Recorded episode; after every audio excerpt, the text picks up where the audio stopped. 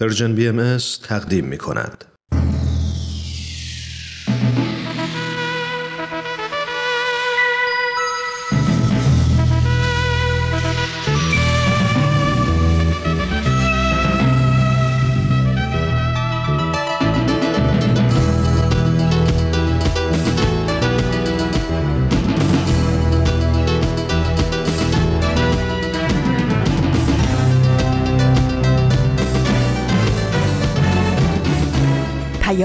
دوست برنامه ای برای تفاهم و پیوند دلها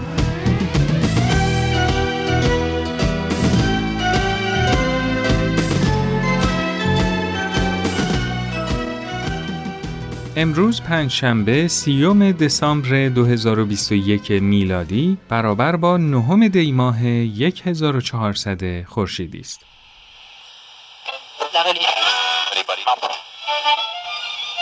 جا به جاست. صدای ما را از Persian BMS میشنوید.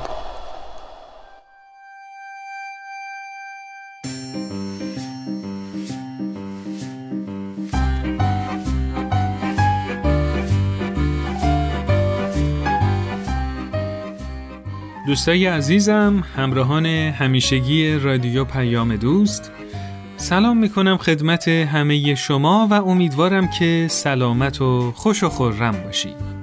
من سهیل مهاجری هستم و امروز با قسمت هشتم از مجموعه جابجا جا همراه شما هستم. طبق روال تو بخش اول یکی از خاطرات کامران می‌خوام براتون تعریف کنم که خودم خیلی ازش خوشم اومد. امیدوارم که مورد توجه شما هم قرار بگیره. در ادامه با من همراه باشید.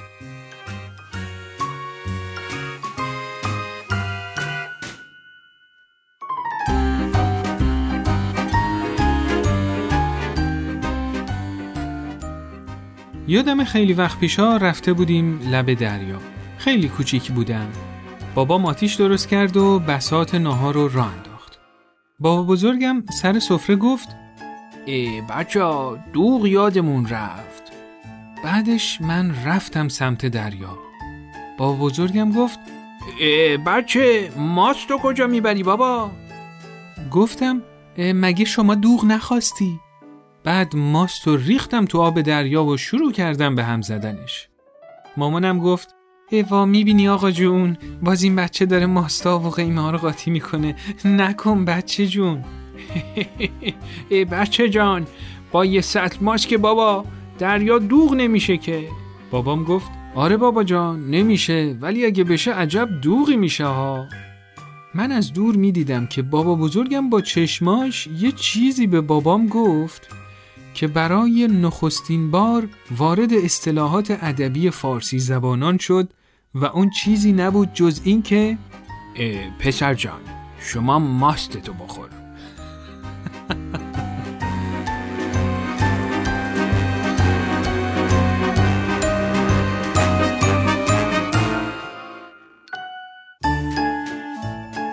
اصلا مدیونید اگه فکر کنید این الگوی عمل من تو دوران کودکیم بوده. اخیرا با یه سری از دوستام تصمیم گرفتیم بریم لب ساحل. البته این دفعه برای پاکسازی. هر چی زباله بود جمع کردیم و از این اقدام محیط زیستیمون خیلی خوشحال بودیم.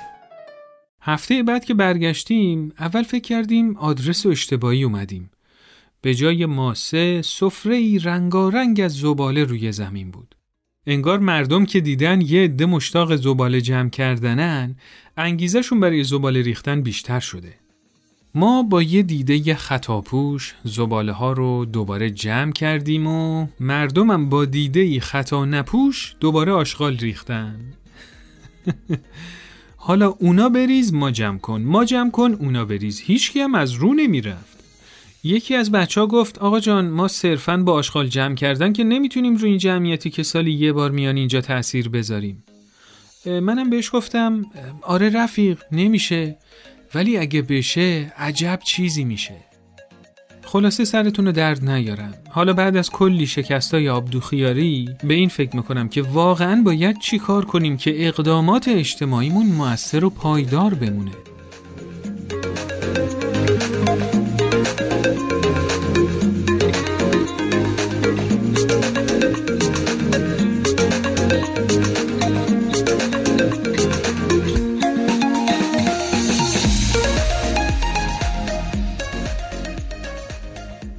دینا جان سلام. خوبی؟ چه خبرها؟ سلام سوهر جان. خبر خاصی نیست. شهر در امن و امانه. خب خدا رو شکر. هفته پیش برامون تجربه لیلی رو تعریف کردی که توی یه آپارتمان زندگی می‌کرد که طبق معمول بین اهالی پیوندهای معناداری وجود نداشت. بله. لیلی از اونجایی که دغدغه محیط زیستی داشت از همسایه‌هاش دعوت کرد تا پسماندهای بازیافتی رو هر هفته جمع آوری کنه. درست. و این اقدامش با استقبال همسایه ها روبرو شد و در طی چند ماه مشارکت معناداری بین اهالی شکل گرفت. بله درسته. خب من خیلی مشتاقم که ادامه این تجربه رو برامون تعریف کنی. بله حتما سوهر جان ادامه تجربه لیلی به ما نشون میده که چطور یه جامعه می‌تونه مسئولیت رفاه و رشد کودکانش رو به عهده بگیره بله. جامعه که ابتدا به نظر می‌رسید نسبت به این رشد جمعیش بیتفاوته حالا اگه اجازه بدی ادامه تجربه لیلی رو همونطور که برام نوشته واسهتون بخونم بله خواهش می‌کنم وقتی دیدم دوتا از خانواده ها بچه هاشون رو با من برای جمعآوری زباله های بازیافتی میفرستن متوجه شدم که داره بینمون یه اعتمادی شکل می‌گیره. وقتی دیدم که دغدغه دارن که فرزندانشون تو اقدامات اجتماعی فعال باشن مصممتر شدم که فرایند تشکیل گروه نوجوانان رو شروع کنم. می‌دونستم به زودی امتحانات بچه ها تموم میشه. اون روزی که برای گرفتن کیسه های بازیافتی رفتم به همین دو خانواده پیشنهاد دادم که هفته بعد از امتحانات برای بازی با بچه ها بریم به حیات ساختمون.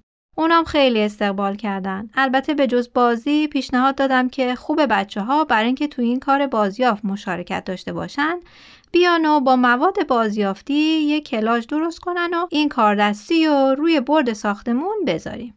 این دو مادر خیلی خوشحال شدن و موافقت کردن. هفته آینده روز بازیافت از اونجا که من اصلا تو کار تجسمی خلاقیت ندارم خیلی نگران بودم که باید این کار کلاژ رو چطوری انجام بدم. برای بازیافت رفتم و بچه ها رو دعوت کردم به حیات ولی دیدم هیچ کدوم از بچه ها اصلا یادشون نیست قرار بود کلاژ درست کنیم. برای همین پیشنهاد بازی دادم. پنج یا شیش طفل و نوجوان اومدن تو حیات و با هم بازی های حرکتی زیادی با توپ انجام دادیم. بعد دو نفر از مادرای خوشذوق و اهل معاشرت برای بچه ها coffee mix و بیسکویت آوردن و تو حیاط به ما اضافه شدن. یه آلاچیق خیلی کوچیک داریم که زیرش میز و صندلیه. اونجا نشستیم و خوراکی خوردیم. بعدش یکی از مادرها که خیلی فرد خلاقیه و دو تا کودک 11 و 5 ساله داره موضوع کلاژ رو یادآوری کرد که خیلی کار خوبیه و حتما انجام بدیم منم صادقانه بهش گفتم من خیلی تو این موضوع سررشته ندارم. میشه شما کمکم کنی؟ که خیلی راحت قبول کرد. و قرار شد هفته بعد بچه ها با وسایل ساخت کاردستی بیان تو حیات دینا جان چقدر خوب مکمل هم شدن و مشارکت شکل گرفت. بله. اصولا وقتی نقصامونو می‌بینیم و میپذیریم فرصت ایجاد میشه برای مشارکت. درست.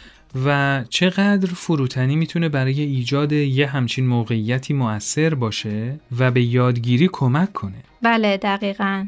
حالا در ادامه میگه بچه ها خیلی ارتباط خوبی با من برقرار کردن و منم واقعا عاشقانه دوستشون دارم. هفته بعد دوباره تو حیات جمع شدیم و بچه ها بیشتر وسایل نقاشی آورده بودن.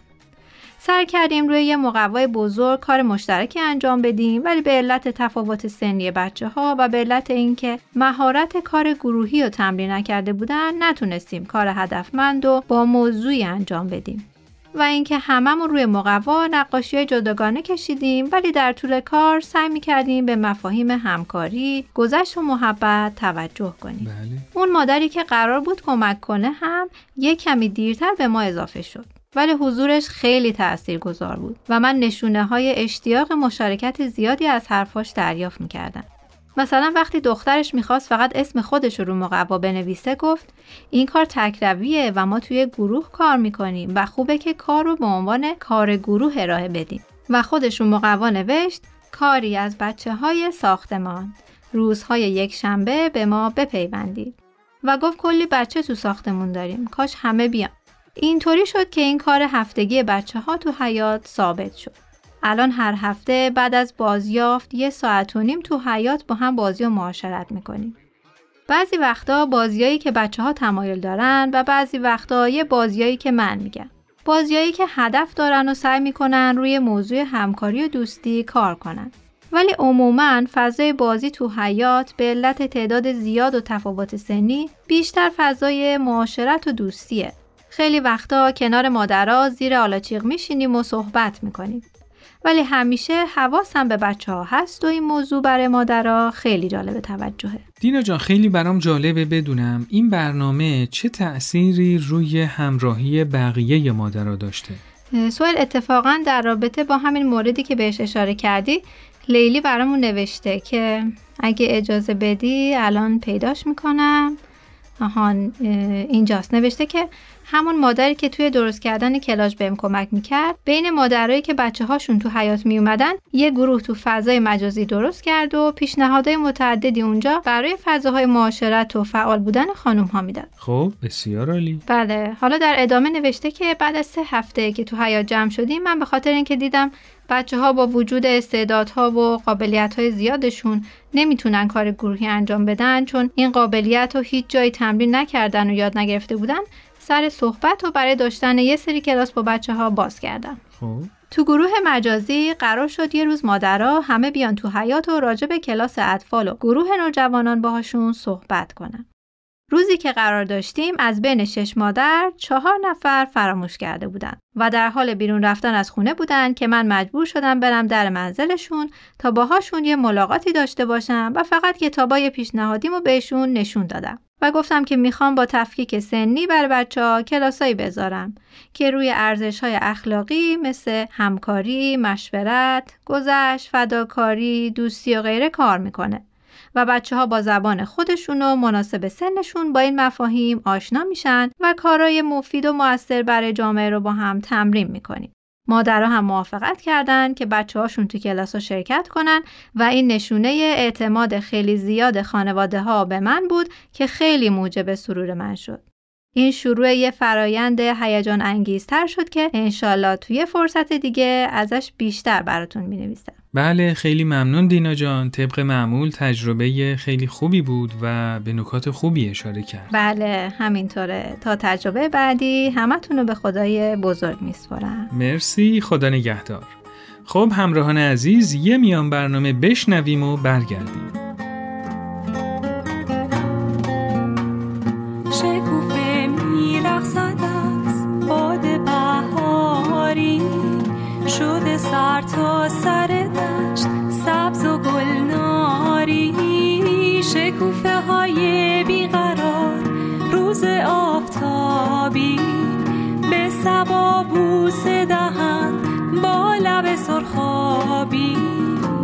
شکوفه خنده تو جلوه ها دارد.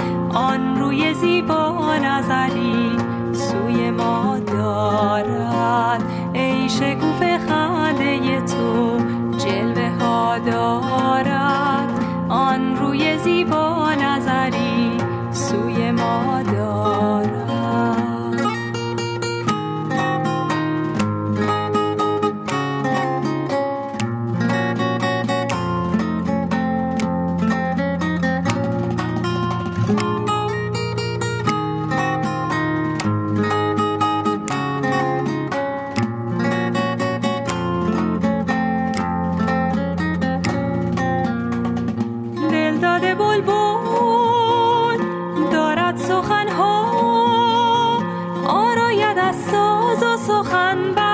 چمن ها پروانه در بزم طرب آمده تنها. باد بهاری با بیقراری شکوف پرپر کند و لال پریشان. به هر طرف دست سبا دشت گل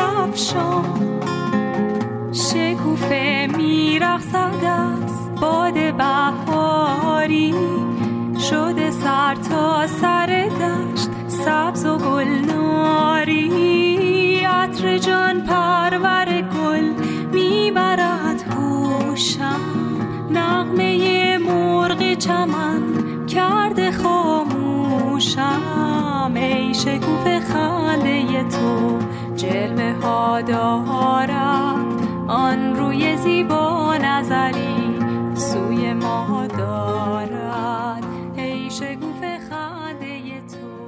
همراهان عزیز همچنان در حال شنیدن مجموعه جابجا جا از Persian BM هستید. راه های ارتباطی برنامهمون آیدی تلگرام ات ساین Persian BM Contact و شماره تلفن 201 240 560 2414 در تلگرام و واتساپ هست که می‌تونید از این طریق نظرات و پیشنهادات خودتون رو برامون ارسال کنید. و اما رسیدیم به بخش شیرین و جذاب گفتگو با ملینا و نیما. سلام بچه ها خیلی خوش آمدید. سلام سایل عزیز مرسی از دعوت دوبارهتون. منم سلام عرض می‌کنم خدمت شما و مخاطبین محترم این برنامه. خب بدون مقدم چینی یه راست برم سر سوالم. رفقا من هفت پادکست قبلیمون رو گوش دادم. راستش رو بخواین با اینکه این هم از امید گفتیم من یکم ناامید شدم. شاید باورتون نشه و ازم ناامید بشین ولی خب کاریه که شده دیگه. سوهل جان نگرانمون کردی. چه بلای سر خودت آوردی؟ چی شده؟ ها ملینا دست رو دلم نزال فکر می‌کنید واقعا چند درصد فارسی زبونا می‌خوان این پادکست رو گوش بدن؟ یا چند درصد از ما اون منابعی که شما تو این برنامه معرفی کردید و می‌خونیم؟ تازه از اون درصدی که خوندن و گوش دادن چقدرشون انگیزه پیدا می‌کنن که یه اقدامی انجام بدن؟ از این میون چند درصد واقعا میرن و یه کاری می‌کنن. این جریان تو کل دنیا با چه سرعتی داره پیش میره؟ برایند این اقدامات پراکنده تو جهان چیه و آیا در نهایت ما شاهد تحول پایداری تو مشکلات و بحرانهای جهانی خواهیم بود؟ سوال جان سوالای خیلی خوبی مطرح کردی. خیلی دقیقا. من کاملا باهات موافقم که باید فرض رو بر این بگیری که توی این مقطع از تاریخ آدما ممکنه روی کرده متفاوتی در برابر همبستگی و امید اجتماعی انتخاب کنن. که واقعا قابل احترام هم هست. بله. من فکر می‌کنم این خوبه که افراد این آزادی رو دارن که بتونن مدلی که برای جامعه سازی مناسب می‌دونن انتخاب کنن. درست. اتفاقا این مسئله کمک می‌کنه که هم کارایی رویکردهای مختلف در برابر بحرانهای مشترک جهانیمون خودشون نشون بده و هم از طرق مختلفی یه دانشی توی مسیر تحولی پایدار تولید بشه یا نیاز به همچین تحولی مورد بازبینی قرار بگیره بله. در عین حال باید ارزش حضور هر یک نفری که آگاهانه در جهت ایجاد امید اجتماعی و جوامع پویا داره تلاش می‌کنه رو درک کنه. بله. مسلما استقامت فردی مثل نلسون ماندلا در طی 25 سال تونست برای میلیون ها نفر تو سراسر دنیا الهام بخش باشه. درست. به نظرم شاید بهتر باشه ما تغییر رو لزوما از طریق های توییتری و فالوورهای میلیونی سلبریتی ها و رسانه ها دنبال نکنیم. بله. اینطوری خیلی ممکنه دچار سطحی گرایی بشیم. و برای مسائل پیچیده به راه دم دستی که مورد پسند بازاره برسیم بله. به علاوه قرارم نیست همه کسایی که می‌خوان امید رو به دست بیارن این پادکست رو گوش بدن. مسلما افراد دیگه هم هستن که به طرق متفاوت در سایر رسانه ها برای امید تلاش می‌کنن. درست برای همین نگران نباش بله. درست میگی نیما جان.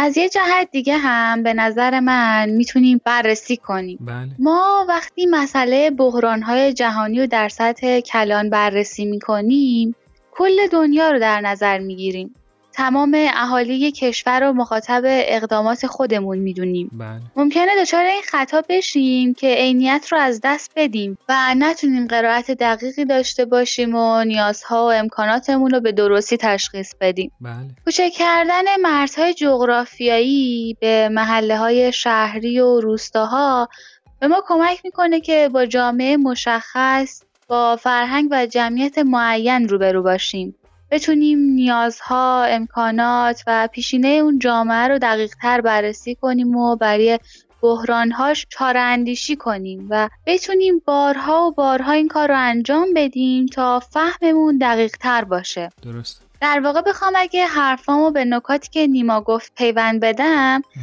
باید بگم تو هر جامعه محلی باید یک یا چند نفری باشن که بخوان به تغییر خودشون و جامعهشون تو مسیر رفاه کمک کنن و تو این زمینه مسئولیت پذیر باشن درسته ملینا ولی وقتی بحرانهایی مثل کرونا دارن جهانی عمل می‌کنن وقتی نیروهای مخربی مثل مصرفگرایی، سطحی گرایی و ماده گرایی دارن فرایند جهانی شدن رو پیش می‌برن فکر نمی کنید این خورده فرهنگایی که ما داریم می‌سازیم تا به مقاومت در برابر این نیروها رو ندارن؟ مخصوصا با توجه به سرمایه گذاری های هنگفتی که از طریق تبلیغات و پروپاگاندا برای همچین جریانایی میشه. سوال جان امروز هم مثل همیشه سوالای خیلی خوبی داری می‌پرسی. این دیدگاهی که مطرح کردی خیلی نزدیکه به نظر بعضی از جامعه شناسای پست مدرن. در مورد تاثیر جهانی شدن و از بین رفتن خورده فرهنگا. بله. فکر کنم مثالی که از کرونا زدی خیلی می‌تونه بهمون کمک کنه. درست. یا کشورهایی که خودشون به تنهایی و بدون همکاری با سازمان بهداشت جهانی شروع به ساختن واکسن کردن رو در نظر بگیریم. نتایجی که از واکسن تولید شده توسط این کشورها گرفته شده نشون میده که طی کردن مراحل ساخت واکسن بر اساس پروتکل سازمان بهداشت جهانی علاوه بر نتایج علمیش تا چه حد ایجاد اعتماد اجتماعی که یک سرمایه محسوب میشه می‌تونه موثر باشه. بله. یعنی در عین حال که تکثرگرایی تو تولید واکسن ها وجود داشت ما شاهد این بودیم که چطور معیارهای سازمان جهانی تونست جوامع رو برای قضاوت موثر بودن واکسن ها حمایت کنه. بله. نیما جان مطالب جالبی اشاره کردیم. و البته توی مثال واکسن ها به نظرم یه محدودیتی وجود داره. هر کشوری برای اینکه بازار فروش واکسن رو به دست بیاره چون به بقیه کشورها اعتماد نداشت و های مشارکت وجود نداشت با بقیه کشورها تو تولید واکسن رقابت می‌کرد. بله. به نظرم باید در ادامه دید که همچین روی کردی در برابر بحرانهای جهانی چقدر موثره. بله. بعضی این باور دارن که در برابر بحرانهای جهانی باید یه فرایند تولید دانش جهانی داشته باشیم که دانش بتونه تون بین کشورها و ملتها بچرخه و در عین حال هر جامعه دانشش رو به اون اضافه کنه بله. روی کردی که توی تولید بعضی از نرم افزارهایی که open source هستن یعنی هر کسی می‌تونه به کدهای برنامه نویسیش دسترسی داشته باشه و توسعهش بده نگاه کنیم. درست. مثلا سیستم عامل لینوکس یا نرم افزاری مثل سیگنال open source هستند در حالی که سیستم عامل ویندوز یا فیسبوک و یا واتساپ اوپن سورس نیستن یک کمی مقایسه حوزه‌های مختلف دانش با همدیگه گیج کننده شد. بچه ها می‌تونید یه مثال در قالب جامعه سازی بزنین؟ به نظرم تجربه و الگوی تولید و انتشار دانش تو کل دنیا تو عرصه تواندهی نوجوانان که توسط جامعه بهایی داره صورت می‌گیره می‌تونه مثال الهام بخشی باشه بله. اگر دقت کنید گروه های تواندهی نوجوانان در سطح محلی تو کل دنیا با توجه به نیازها و فرهنگهای متفاوتشون تشکیل میشن تا نوجوانا بتونن تو مسیر تواندهی برای مواجهه با نیروهای مخرب و اتخاذ تصمیم مناسب برای زندگیشون قرار بگیرن. اما برای اینکه از تجارب به دست اومده تو گروه های نوجوانان مسیرت های هم حاصل بشه و همینطور مشوق های گروه های نوجوانان بتونن از تجربیات هم دیگه استفاده کنن شورهایی رو بین خودشون برگزار می‌کنن. این الگو توی چند تا محدوده جغرافیایی همجوار. که شاید مثلا شامل چند تا شهر و چندین روستا بشه گسترش پیدا می‌کنه. و به این ترتیبه که جایگاه های نشر یادگیری برنامه تواندهی نوجوانان بین این چند محدوده به استخراج اون بصیرت های حاصله از تجارب می‌پردازن. و دانش تولید شده رو در اختیار جوامع همجوار قرار میدن. خب. و بعد دفاتر قاره و شبه قاره این جریان تولید و انتشار دانش رو در سطح وسیعتری پیگیری می‌کنن. و سازمان جهانی توسعه اقتصادی و اجتماعی که تو مرکز جهانی جامعه بهای وجود داره فرایند تولید و انتشار دانش رو تو کل دنیا حمایت می‌کنه. بله. پس همونطور که می‌بینی داره یه الگوی شکل می‌گیره که اجازه میده دانش در سطح محلی تولید بشه و به تکثر فرهنگی احترام گذاشته بشه. در عین حال الگوهای یادگیری یا تواندهی نوجوانان که تو جوامع مختلف مشابه بودن کشف بشه و یا راه های خلاقانه که جوامع مختلف طی کردن به بقیه جوامع پیشنهاد بشه تا اگه مناسب دیدن تو جامعه خودشون به کار ببرنش بله.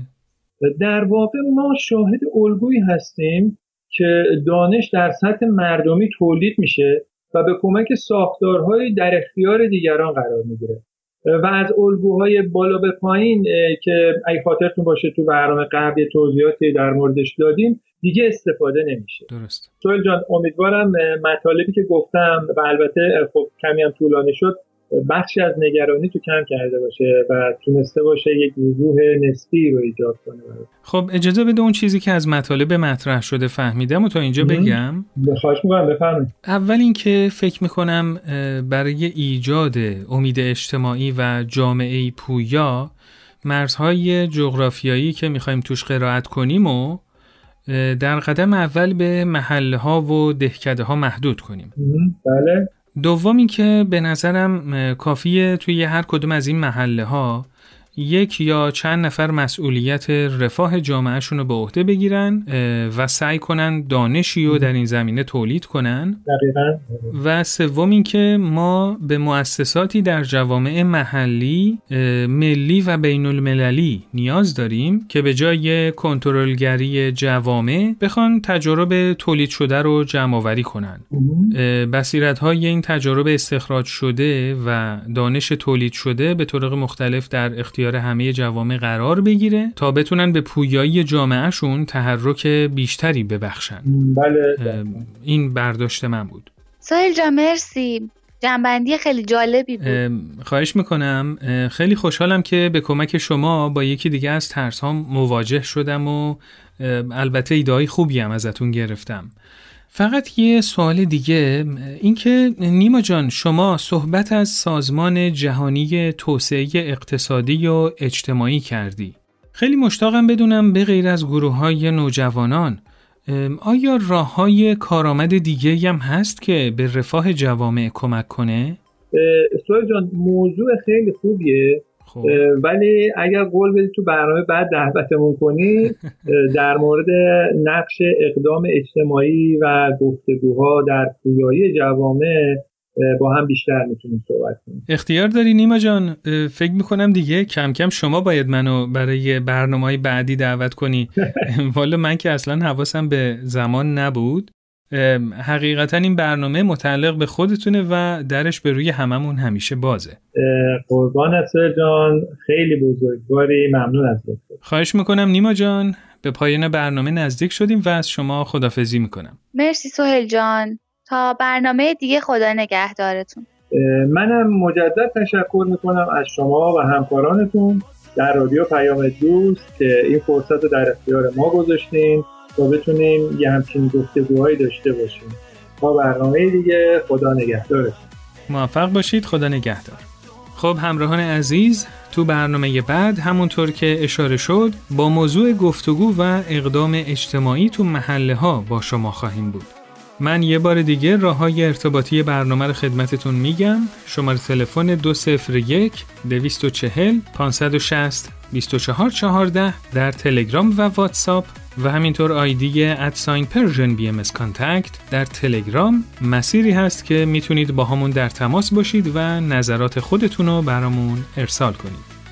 ضمنا از طریق وبسایت، صفحه فیسبوک و اینستاگرام هم می‌تونید با همون در تماس باشید و اینکه یادتون باشه که نظرات شما تو پیشرفت برنامه ها خیلی بهمون به کمک می‌کنه.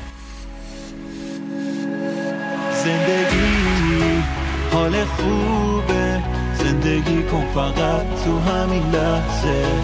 استرس رو بریز دور و بگو ناامیدی دروغ محضه. همیشه نرسیدن خودش انگیزه‌ست واسه رسیدن نگاه کن روزای خوب دارن به سمت تو دست تکون میدن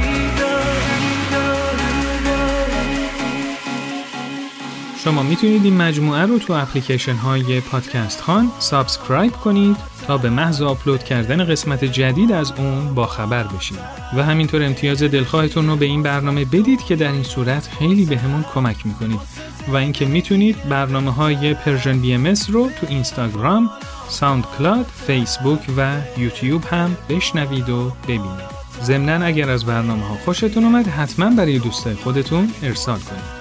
روز و روزگارتون خوش و خرم خدا نگهدار.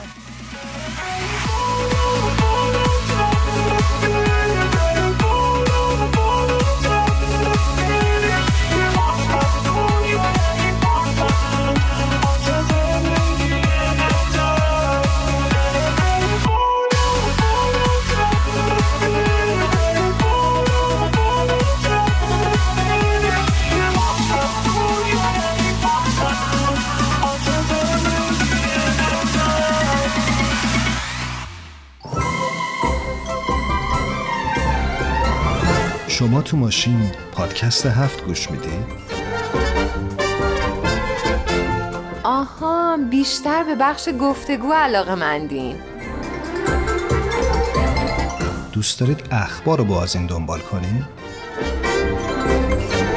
داری چی کار می‌کنی؟ داری اینا رو برای ما ایمیل می‌کنی؟ آخه کسی موقع رانندگی توی ماشین تکست میده؟ تو رو خدا این کارو نکن مراقب باش. پادکست هفت. هر جمعه رادیو پیام دوست. موقع گوش دادن به ما مراقب باش تصادف نکنی. همراهان پر اعتبار و درجه یک Persian BMS درود بر شما. پنجشنبه دیگه از راه رسید و این امکان رو در اختیار من و شما گذاشت تا با مرور یک نامه دیگه برای دقایقی با هم همدل و همراه بشیم. نامه امروز هم خطاب به بانو می مکسول نوشته شده. بریم پاکت نامه امروز رو با هم باز کنیم. تو این میونه راه عمر یک نگاهی پشت سرت بنداز بهمن. پشت سر. حرفای دلتو توی این نامه ها به اونها پر از یاد و خاطره ها و شادی ها دستیابی ها از آثارشون. خیلی از اون آدم ها دیگه تو این دنیا زندگی نمی‌کنن تأثیری که روی تو یا بشینی براشون نامه میشه اما در عالم خیال نامه تو می‌تونی اونها رو براشون بفرستی. نامه هایی بدون تمر بدون تاریخ.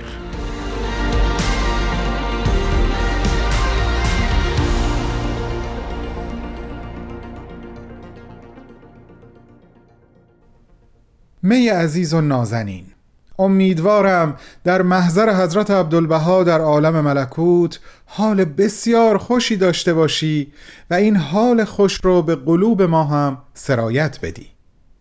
این بار با یک اطمینان دیگه ای از بودن در محضر حضرت عبدالبها حرف می‌زنم می. دلیلش رو در طول نامه برات میگم. در نامه قبل به این نکته اشاره کردم که یکی از هدایایی که حضرت عبدالبها به تو و همسرت نصار کردن این بود که به مونترال کانادا آمدن و مهمان منزل شما شدند و چقدر از میزان فعالیت های عاشقانه تو در معرفی آین بهایی به مردمان اون شهر ابراز رضایت و خورسندی کردند اگه قسمت شد و روزی به کانادا و شهر مونترال اومدم حتما هم از منزل شما دیدار خواهم کرد هم از هتل وینزور چون تازه متوجه شدم که حضرت عبدالبها بعد از مدتی از منزل شما به این هتل نقل مکان کردند تا عموم مردم دسترسی آسونتری به ایشون داشته باشند. علاوه بر این از کلیسای متودیست سنت جیمز هم حتما بازدید می‌کنم. شوخی نیست. حضرت عبدالبها با بیش از 1200 نفر از مشتاقان در این کلیسا ملاقات کردند و روزنامه ها و جراید شهرت چه سنگ تمامی گذاشتند. نحوه پوشش خبریشون تبدیل به جدیترین برخورد مطبوعات در تمام طول سفر حضرت عبدالبها در قاره آمریکای شمالی شد.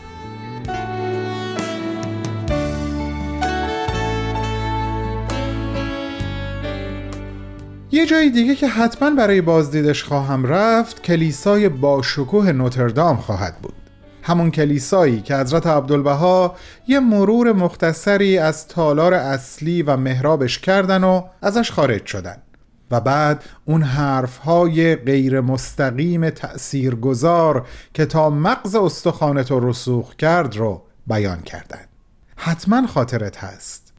اونجایی که عنوان کردن آین حضرت مسیح به دلیل ایثار و فداکاری مسیحیانی به دور دستترین نقاط جهان رسید که از مال و محبوب خودشون گذشتن و به انتشار بوی خوش آین آسمانی مشغول شدند.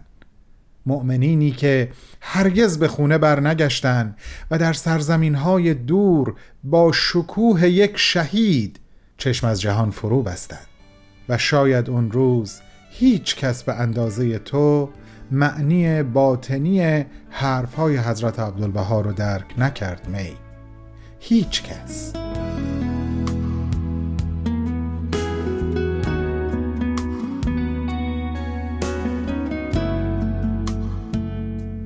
می جان چند هفته قبل به مناسبت صدومین سال روز درگذشت حضرت عبدالبهاء برنامه‌ای به نام باران از من در Persian BMS پخش شد که در هفتمین و آخرین قسمتش به یکی از الواح ایشون پرداخته بودم که در اون رفتنشون از این عالم رو به غروب آفتاب تشبیه کرده بودن. این مقدمه رو گفتم که بگم تو اون غروب دلگیر غمانگیز رو در سال 1921 تجربه کردی. و این تجربه اونقدر بر وجود تو گرون تمام شد که تو حتی برای مدتی قدرت راه رفتن را از دست دادی و با صندلی چرخدار حرکت می کردی دلیل اصلی این از پا در اومدنت هم اون فکری بود که مثل خوره به جونت افتاده بود که تصور می کردی در جهان باقی موهبت بودن در حضور روحانی حضرت عبدالبها رو نخواهی داشت. و اینجا بود که ساترلند عاشق همسر بزرگوارت چاره درستی اندیشید. او متوجه شد تنها راه بازگشت تو به شادی به سلامتی خلاصه بگم بازگشت تو به زندگی این هست که تو نوه و جانشین حضرت عبدالبها یعنی حضرت شوقی ربانی رو ملاقات کنی. از این رو مقدمات سفر به عراضی مقدسه در فلسطین رو تدارک دید. تو رو نشسته بر صندلی چرخدار و همچنین دختر کوچولوی نازنینتون رو برداشت و حرکت کرد به سمت حضرت شوقی عزیز. تو با چهره کاملا متفاوت روبرو شدی. او مانند پدر بزرگ لباس شرقی بر تن نداشت. کت و شلوار می پوشید و صورتش رو اصلاح می کرد او تنها 24 سال سن داشت با کوهی عظیم از مسئولیت بر روی شونه هاش. او در دیدار با تو به اندیشه جانکاهی که در دل داشتی پی برد و چندین بار آمرانه به تو خطاب کرد. بانو مکسول این افکار شما به تمامه دور از حقیقت و واقعیت است. برای همین اول نامه نوشتم این بار با یک اطمینان دیگه ای میگم. الهی حال دلت در عالم ملکوت در محضر حضرت عبدالبها خوب خوب باشه. می عزیز. و فرایند شفا آغاز شد.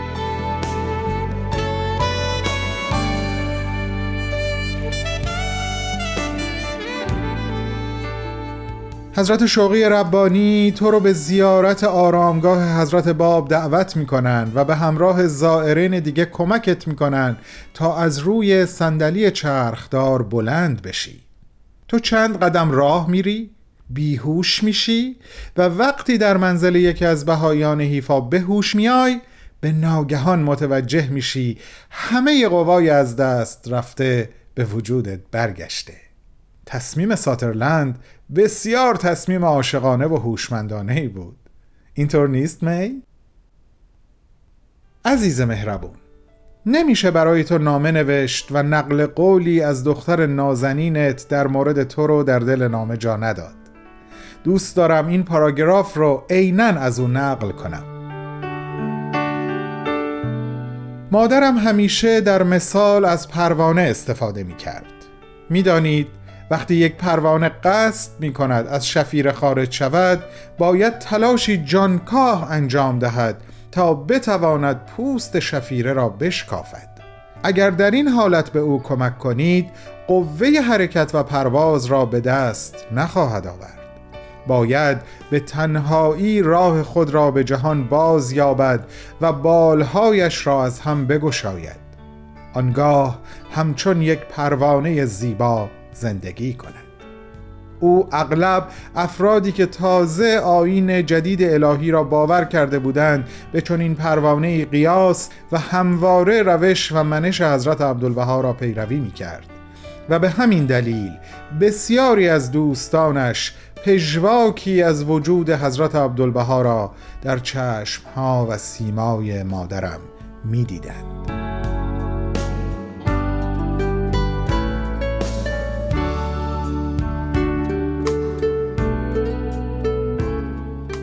و من فکر می کنم ما از این مثال پروانه خیلی جاها حتی در ارتباط با زندگی شخصی خودمون می‌تونیم استفاده بکنیم می؟ وقتی با سختی ها و چالش های ریز و درشت زندگی روبرو میشیم. سرانجام سال زیبا و سرنوشت ساز 1937 از راه رسید. شما مکسول ها به عراضی مقدسه سفر کردین و در همین سفر حضرت شوقی ربانی به دختر نازنینت اعلام کرد که او رو به همسری خودش انتخاب کرده. اونها در مراسمی سخت ساده ازدواج کردند و وقتی برای متبرک کردن پیوندی که با هم بسته بودند به آرامگاه حضرت بهاءالله رفتن حضرت شوقی ربانی دستمال خودشون رو از گلبرگ هایی که در اون مکان مقدس وجود داشت پر کردن و برای تو هدیه آوردن. بعدها به تو گفتن اگه ماری که حالا دیگه اسمش روحیه شده بود دختر تو نبود هرگز با او ازدواج نمی کردم دوستان نازنینم وقتی می مکسول قفس شکست و قصد آشیان باقی در محضر حضرت عبدالبها کرد حضرت شوقی ربانی به روحی خانوم گفتن از این پس من نقش مادر رو برای تو ایفا خواهم کرد. از ساترلند مکسفل خواستن تا آرامگاهی شایسته برای همسرش طراحی کنه و ازش دعوت کردند که برای زندگی به حیفا نقل مکان کنه. بر مزار می در آرژانتین. صوت ملیح حضرت عبدالبها در حال تلاوت مناجات که قبلا توسط ادوارد گتسینگر ضبط شده بود پخش شد و در مراسم بزرگ داشت او در مونترال قلب ساترلند و سایر بهاییان با این بیانات حضرت عبدالبها راجب می تسلی پیدا کرد.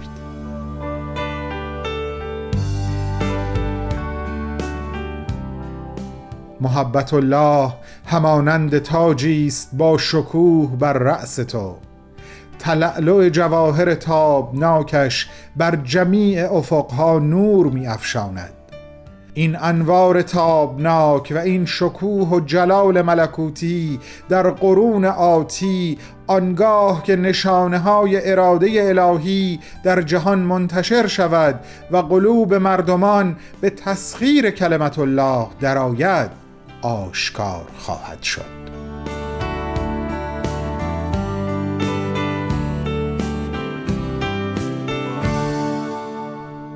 می عزیز و نازنین قطره ای از این دریای خوشبختی و سعادتت رو به دعا طالبیم. شفاعت کن تا این دعا مورد اجابت مولای مهربان حضرت عبدالبها قرار بگیره. آسمان به زیر وسعت بالهای تو. بالا و بلند پرواز کن تا به ابدیت. دوستت می‌داریم بهمن و دوستانش.